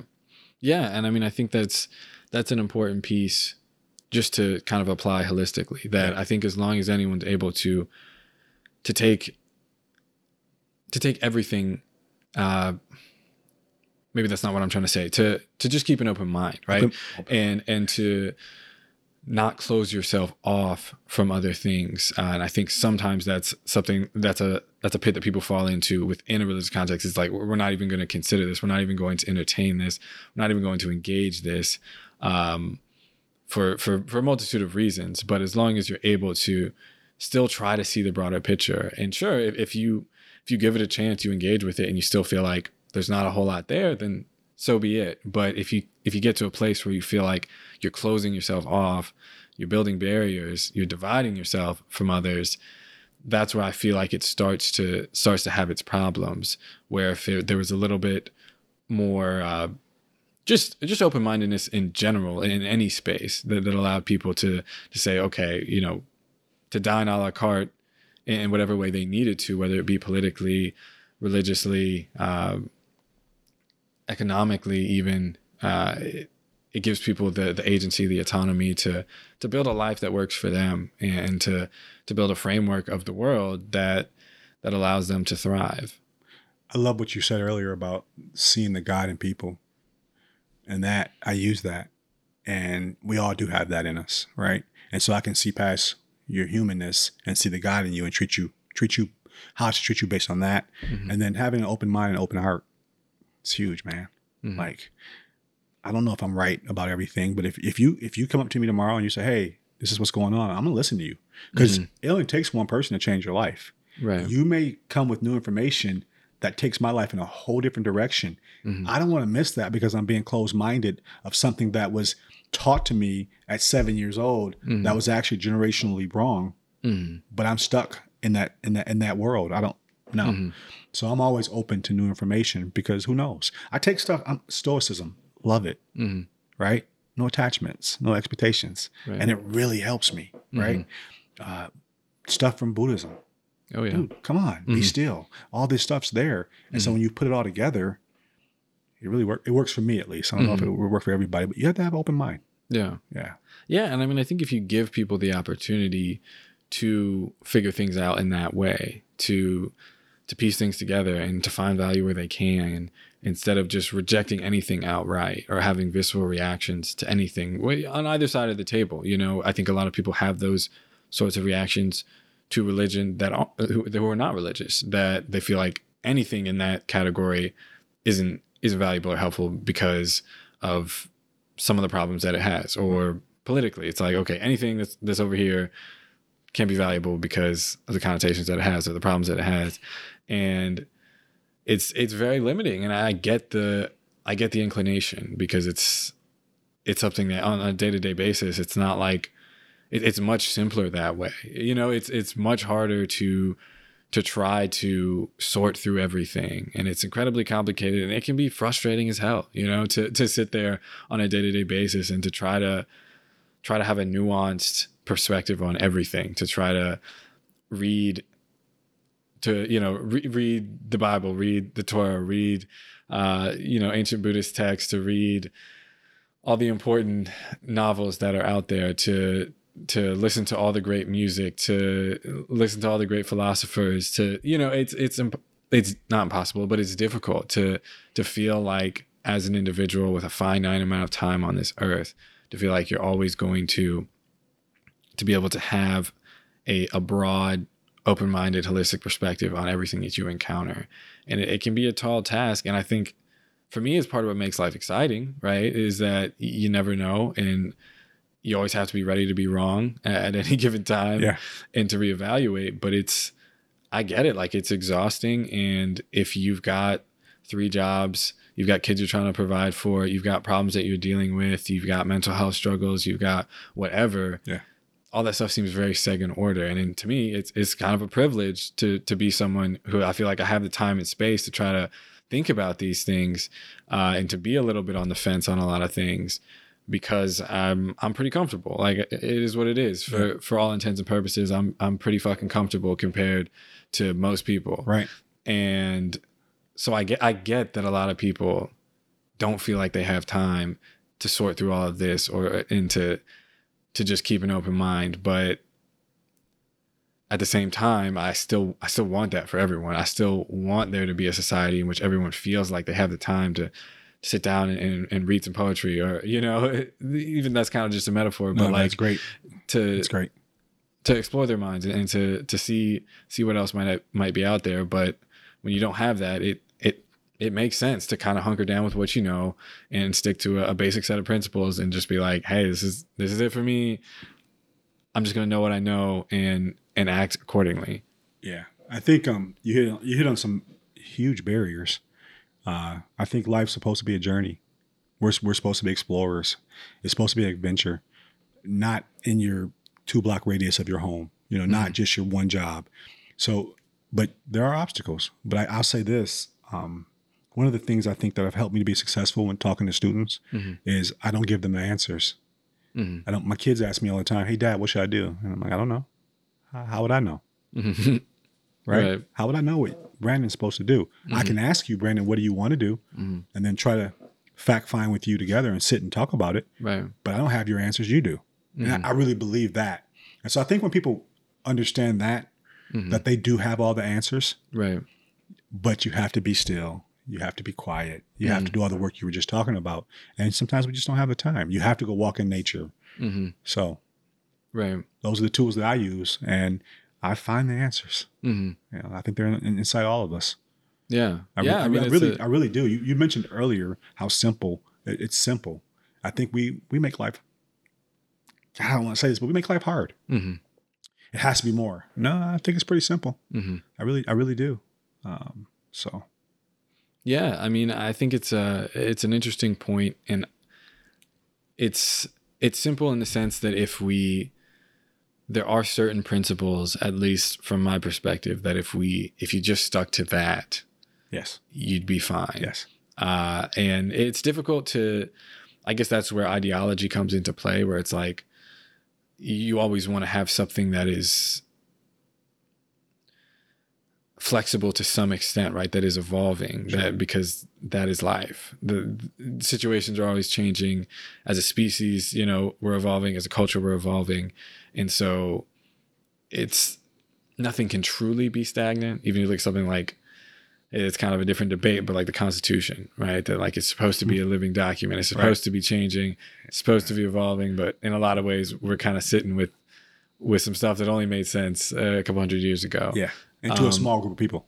Right. Right. Exactly. Yeah. And so, even with that in mind, though, there are certain things that, sure, you're, you're going to have to, you're always going to face the complexity of life. And life is incredibly complex and absurd and challenging. But if you have a principle, it's not. Right. And then that's kind of the, the that's the difference maker. and it sure, of course, matters what that principle is. Sure. But at the end of the day, that is why I feel like things like religion or just having any sense of, of ethics or, or principles or uh, just a compass of any sort is so valuable. Very right. and sure, you can compare these things and be like, I don't, I don't think that's a very good set of principles. But at the end of the day, life for that individual who has a strong set of principles is simpler. You know, it is easier because you can face the world as it is and just go back to that and say, okay, I'm going to treat everyone how I want to be treated. Obviously, that's not an easy thing to do. It's not. And that's a principle. I, I think it's a good one. But if in every situation you acted that way, that's about all the guidance you would need. So like let's let's break that down. Do you feel like if we do that alone, and I'm I'm doing that, Mhm. and I'm getting in the rooms, Mhm. right? People are accepting me. I'm I'm doing all these things from just that one principle. Mhm. So if that that's always going to work, even when there's bad times, treating people well would never go away. Why is Chick Fil A so busy? Well, Mhm. because they close on Sunday and they have a they have a mission statement that's about people and their morals are in their business. Mhm. And a lot of other businesses don't do that and go out of business. Principles, habits, disciplines. Yeah, and I mean, I think regardless of of how you feel about it, it's whether it's an individual or or a business like Sure. like Chick Fil A that um, having having a set of principles is valuable, right? And, and and you're not trying to appeal to everyone. right? They Chick Fil A has their target audience. They, they capture it well, incredibly well and I think they also oh sorry um I think they also capture a lot outside of that because their product is so good their customer service is so good Yeah. so you get a lot of people who don't agree with their principles Right. still show up uh, because they're also doing these other things well but they also have captured everyone who does agree with their principles as well so it's as it relates to the individual I think you can't please everyone right, you, Right. you're not going to and and to attempt to do that it's just going to be frustrating because you're actually going to just slightly displease everyone. Yes. If you Yes. try to please everyone, uh, you're not really going to align with anyone. So you, you have to some extent be true to who you are and Be what true, you man. What your principles are. And sure, not everyone's going to agree with those. And I think it's so. I guess the limitation there, as long as you're not harming anyone else, as long as you're not infringing upon other people's rights, as long as you're not putting others down. Yes. But if you're if you're doing something in a community that you feel like is or well that is generally positive that is is bringing you all together but you're also as we spoke to keeping a certain amount of open-mindedness um i think it's a very good thing. And i think the people that i guess it's it, it all comes full circle because as i mentioned earlier it's a it's a point of contention within me all the time where it's like i know that community is such a powerful important thing. It's very important. and it's something that is in a lot of ways falling away uh, in a lot of meaningful ways. And i think people are trying to find that in a way on social media but it's different. It's different. and it's something that from an ancestral perspective is obviously so important. And to have that tribe right? To have the, yeah. the, those people around you that that care about you that that love you unconditionally that you can have this small group. Now the idea is now what do we do when we try to expand that group when we try to make that all of humanity? And we're not necessarily programmed for that right? We're, we're, we're right. programmed for the little group. Yeah. um, but it's a wonderful thing in a lot of ways, and it's a beautiful thing. And some of the happiest people in life are, are the people that you know who, who live in these very, very segmented, small, even segregated is a word you could use for It's these communities, right? Like Great it's, word. it's controversial. It's difficult because it's like, do you want that? But if everybody had that, would it be a good thing? You know, it's it's this very difficult philosophical sp- space where these people seem to be living these these very good lives, these very fulfilled lives, these very enjoyable lives, whether it be you know these um, you know incredibly traditional um, Jewish people who, who live in these these very uh, isolated communities, or, or Mormons, or you know whatever. Uh, not even necessarily Mormons. I, I guess I'm thinking Quakers, but they seem to be very happy people, right? And there's something there. You can't say that it's it's necessarily fundamentally bad, and you kind of want that for everyone, but at the same time, it's like, do we feel good about segregation? Obviously, not as a term for what it means to us in modern culture. Right. Um, but it, like I said, it's just one of those things where I I have this this tension in me all the time where I'm like, is it is it good to have a tribe? Do you, do you need to have a tribe? Is it are you creating a bubble? You know, as we talked about all these things earlier, it's it's this weird balance where there's a I think there's a part of everyone that's just like, hey, if I could just join a commune with just like my people that I could align with and we could just love each other and and grow together and share everything with one another and, and have no boundaries and judgment, that would be perfect. But how do we do that in a modern world? I, I've got no idea. You know, it's it's tough. I think that um maybe you have tribe days and non-tribe days. I don't, you know I, mean? I don't know. Yeah. Um, me personally, and it's not the same story, but sometimes I'll go to a different location for my gym Mhm. just to see a four different walls, just to see different people. Everything's aligned different, so it stretches me. Mhm. And so that's that's something small, but it also lends to me being able to go to different tribes. Mhm. And I, I like the tribes that I have, but you brought up Jewish people. They're very successful Mhm. at what they do. So there's a blueprint there of how you could build it without it being so tribal, so so village, so just non-inclusive, I guess would be kind of the word. But um, there's a lot of success that you can see take from them Mhm. and how they uh, Jewish, Amish, uh, you know. So those communities are thriving, Mhm. and so you can take some of that and not have to live so right. so. Yeah, I mean it's it's one we could probably talk about to the end of time. Like Yes. it's it's just a it's a difficult one to to to sort through because it there's there's so much good there. Yeah. And it's clearly what we are in, in many ways wired to do. Right. Is to have these small groups that support each other and that if you could have a group of 200 people that were your family. Yeah. People don't have that anymore. and we were kind of uh, that's what we are supposed to have. And so it's difficult to have a handful of family members. It's difficult to have a or even just a handful of people that you, you feel like are your family, Right. whether that be just close friends or, or actual family, or when something goes wrong or you, or you need help or you have questions.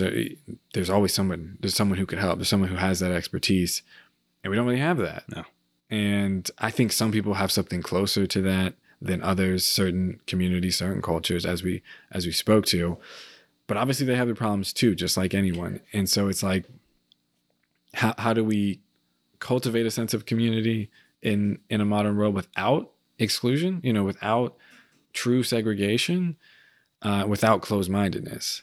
That I mean, it's it's a huge question. I'm not even necessarily asking you to to give me the answer because I know you don't have it, have No, it. there's But no, there's no answer. um, it's something I've been thinking about a lot and and just hoping to because part of what I want to do with this project is is cultivate more of a sense of community, even just in, in my own life, but in, in anyone that's listening, that they feel like there's people on the you know wherever they are in the world who who are on here trying to share, trying to expose themselves, show their insecurities, not be so tied up on the, on the things that don't really matter, not be so tied to their identities, and, and just to come on and and share who they are and share a bit about themselves and to offer their perspective in, in a way that a that a tribe or a community might.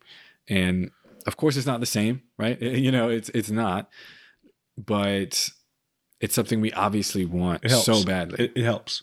I think our stories, and we haven't talked about it, but our individual stories Mhm, can form kind of a community, especially if we let our guard down mhm, and we share from a genuine space, which is a little tough to do. mhm. Um, but I think that breeds a community too, because people are people are at home suffering, saying Mhm. suffering in silence, right? Right. It's, it's just me. No, it's no, it's not. Mhm. no, it's not. It's everybody. Right. You know, and just I think hearing that, hey, I I messed up or wh- whatever it is, I think that breeds community too. Even if that person's at home and they're not ready to come out yet and build a community, they Mhm. can get out of their head and say, hey, I'm not so bad. Right. But I think community is important. I think the best thing is to just demonstrate it and, Mhm. and just just be open and, and just build it. Mhm. Um, and I don't know I don't know if there's any rules to how it should look or what works best. hmm Did like the model that I grew up in though. You know, I could go to any of my neighbor's house Mm-hmm. and they would feed me, Right. you know, and that was that was just the way it was. I Mhm. think it's changed a lot now. Right. So Yeah, and I mean, in regards to how it's changed, it's something I uh, just another front that I often have some some mixed feelings about because, of course, in in the modern day, we try to find that online, right? We we try to find community on social media, and in a lot of ways we do, We do. um, but in, in a lot of ways we don't. And so it's, I guess, I I take maybe maybe an, unnecessarily hard stance on on social media, and it's more it's more a personal decision for me because I feel like it's not that I necessarily like I think it's a it's a tool like anything else, and it, it's got a really high ceiling and really low floor, right? And it, it's definitely been interesting the past year, especially as there's been more and more public attention, you know, with the social dilemma and, and looking at the pitfalls of some of these platforms and the misinformation and uh, cyberbullying, all kinds of stuff where it's it's a very capable tool, right? And and but at the same time, a lot of the people that I know for whatever reason or was inspired by, whether it be through podcasts, or I'm not really personally even on social media, but I know people that have become something that I could be exposed to through it that is influential and helpful to me. And so I I personally don't use it. And I, I personally, I guess in this context, I don't use it for the project. Uh, because I, I because of my experience in the past that it was something that I felt like did more harm than good for me but I obviously see people out there doing a lot of good with it as well and, and being able to navigate it in a way that that is adding more to the the positive side of the scale. But obviously the negative is, is really really there. And so i'm just kind of curious. I know it's kind of a long-winded and, and vague question but i'm always curious how people like you kind of navigate that or think about the positive versus the negative or, or the utility of it obviously is something that's very important to your message and what you do um, and i definitely respect that but at the same time i'm just curious how you kind of think about it and is it ever something that you're like Everyday struggle. yeah It is a tool, but it's whose hands, hmm right? So I guess it'd be no different than a gun. hmm Whose hands? You know, if you're if you're hunting and and, and feeding your family from that direction, Mhm. maybe that's okay. Right But if you're shooting a human, whose hands? I think social media is the same way. Now I use it a lot, hmm but I'm very intentional how I use it. I'm using it, as you said, to uplift people that maybe I don't know, hmm but I'm also using it to meet new people and then get in in real life community with them right versus staying in social media community, which can be you can hide. Mhm. You know, I don't know where you're at. I don't know if those pictures are new. You know, Mhm. I don't really like some of the things I see on social media.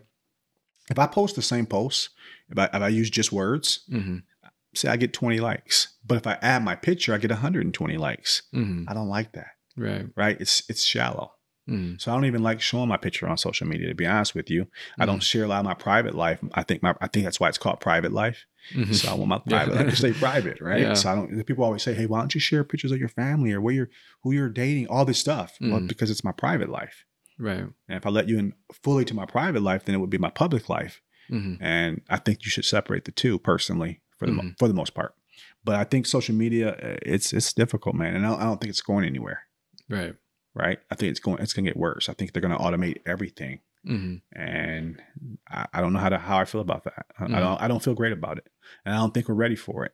hmm Right? yeah So. I don't think we're ready for it.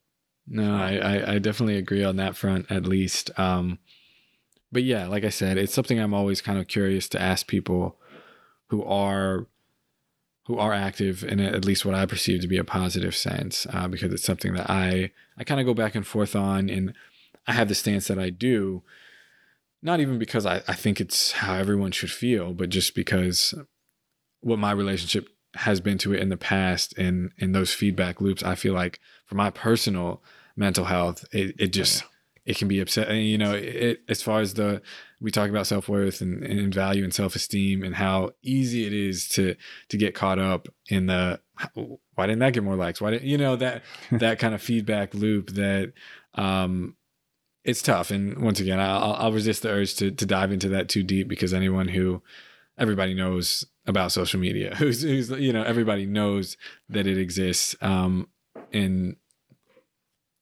no, go ahead. No, I, think I think you're you're right, and I struggle. Can I be honest? As as a Mhm. grown man, I look at some of my posts. I'm like, yo, this should be getting more likes, Right. right? But over time, what I post is who I am, hmm right? And so if I get one like, if I mean, what if I impact one person? And I Mhm. had this happen a couple of times, but one one I can really remember, man, that really like brought out. You asked earlier about defining moments. Was a student inboxed me, fourteen year old who was going to commit suicide. Hmm. He was like, because of what you said, hmm I I, I found a way to not kill myself. Hmm. Bro, that's like life change. I can never. I I, Yeah. I I end up talking to him, but I like I never can forget his voice Mhm. and his words and like. So that's one life. Like that's I don't care about likes or Mhm. or comments or you know whatever. That's the work that I want to be a part of because Mhm. how much is one life worth? Right. It's priceless. I'm Yeah. wearing I'm wearing it on my wristband. It's priceless. hmm I can't be replaced. You can't be replaced. And so I think that you you mentioned it earlier. I'd rather sit face to face with you and have conversation. That's Mhm. important to me. I think that's the best way of living hmm because you can't replace a human to human energy. hmm Um, social media is a great virtual thing for like when schools were closed, but it shouldn't be a replacement for face to face human contact. hmm So Gotcha. connection, Right. I guess, even better word. Yeah, and I mean, I like something that you said earlier, which is, I think, maybe a relatively common uh, insight, but I feel like maybe not common enough, which is using that social media ideally is to be used as a means to establish in-person connection, Yes, which I feel like maybe was the idea at first, right. but it seems very lost on it now that I think if used in that way, it can do so much good, right? Absolutely. But so much of it just really exists in isolation now where it really has nothing to do with with at least for some the real world or real connection. And i think if it's something i had thought about years ago but and of course i'm not the, the first one to think of it this way but that if there was a way to to maybe restructure these platforms that at least incentivized if not kind of mandated some some sort of translation between the virtual and the real. Yeah. um i don't know exactly what that would look like but if there was a way to to make it more focused on that and i think that's what facebook allegedly tries to do but it doesn't seem like they really care. That i think after a lot of that controversy came up that was something that they did kind of put their stamp on and saying like no this is what we're really about. Like we're trying to you know really lean into groups and and uh into groups and and the the positivity of of finding like-minded people and and that possibly translating into the real world and i guess there's like meetup or whatever Yeah. something like Yeah. that that maybe is a little more oriented towards that sort of thing but i guess that's the the version of the usage of social media that i Sure. feel like maybe has the most value and and something that is definitely hard for me to to overlook as a tool you know Yeah. that if it means establishing more real connections if it means saving someone's life if it means reaching someone who who otherwise thought that there was nothing left for them uh it, it it's hard to feel like it's not worth anything at that point like you said it's priceless Yeah. So I'm I'm working on myself because it's addicting, hmm right? oh yeah It, it just is, man. So, but at the same time, I don't want to be in a restaurant in person with people, and you see it all the time. Mhm. You got eight people at the table, and all eight are on their phones. right I'm assuming they're not working. You Yeah. know? I'm assuming they're on social media, yeah. but you're in the room with eight amazing people Mhm. that you should be in, in my in my opinion, in community with, having real conversations with, instead of on your phone or taking pictures. And and I, I think that's the duality of social media right now, right right? Yeah, I mean, and I guess that's the difficult part from just looking at the flip side that the goal of these companies is to have you spend as much time on the platform they're winning. as possible. And if you were spending any time doing things in person, that's just time you're not on the platform. Right. So even if it is something that would be like generally net positive for people, it would affect their bottom line. It would affect what their goals are. So it's probably not something that's truly going to be incentivized on these platforms in and of itself. But it doesn't mean that people can't use it that way. It Right. just means that it's harder and that it at least having the awareness, like you said, that this is how they're built, this is why they exist. They want you to even when you're with your friends to Yeah. be uh, watching the same YouTube video together next to No. each other, you know. I, I, grew up, Brandon, where we played outside, right? Mhm. So I didn't experience.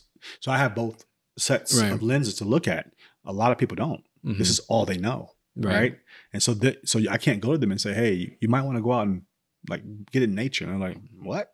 This is all they know. Right. It's So that's a on my whole phone. different exactly, um, whole different conversation. Mhm. And so, just the awareness of it is Mhm. very key. Very key. for sure. Yeah. Yeah. Well, I've I've certainly appreciated this conversation and your time thus far. I do want to hit on one last thing before we wrap it up. Uh, it's something I some version of the question that I like to finish on, which is just if there was one fact, statistic, piece of research, anything on that front that you could just get into the hands or even the minds of of every person on this planet. Uh, just one thing. What would that be? So I, it's an absolute, and there's twofold to it. Um, it's a little dark, but we're gonna die. It's the fairest thing on the planet. Mhm. Nobody's getting nobody. I don't care how smart you are. I don't care what you what you achieved. You're gonna die. So that one truth absolutely is fair, and it's helped me to let go of things. Mm, It's helped me to live life to its fullest right. because who knows, Mhm. right? I don't know when. You could you, could- you could get called, Brandon. Yeah. You could call later and be like, "Hey, CK died," Mm, right? And I want you to say, "Yeah, but he was on my podcast and he was alive." yeah, but like that thing helps me not judge people and helps me speak my truth. And mm, don't don't let people form a life or put you in a box or any of that stuff because all the things that, uh, to be honest, all the things that we're chasing, none of it's going with us. mhm. yeah, enjoy it while you're here, but have a heal- healthy perspective that sometimes it's just not worth it. You know, enjoy the people that you're around and, and just, I don't know, just enjoy life in a holistic type of way. Mhm. And that's, that's my version of life. Um, yeah. I've, I've had both. Mhm. This is much better for me. So Yeah. Great question. I mean, great answer. I think that's that's a wonderful message to, even just a reminder to, to leave the audience with that's all. Little that seed. it's it's always there and you just gotta live. You know, it's Yeah. it's not it's not something to be worth being paranoid about. not it's just it's a reminder, and there's there's a scarcity of time, there's a scarcity of resource, and you know, use it wisely. Yeah. I'm sorry, and I should have said this too. This, if, if there was a second question, it would have been that they're not. There's three things they're not making any more of: time, land, and us. So they're not making another Brandon, Mhm. right? That's kind of special if you just sit with it for a while. Mm. So something else to think about for people. Yeah, I like that. Yeah. So All right. thanks for having me. Yeah, I mean, thanks for coming on. Thanks great. for making it happen. I know you're a busy man, but I, have honestly enjoyed this, this a lot. What, this is what it's about, man. Yeah. I tell you what, this is all what it's about. Yeah. Awesome. Well, uh, I'll let you get out of here, but thank you all for joining, and uh, we'll see you next time.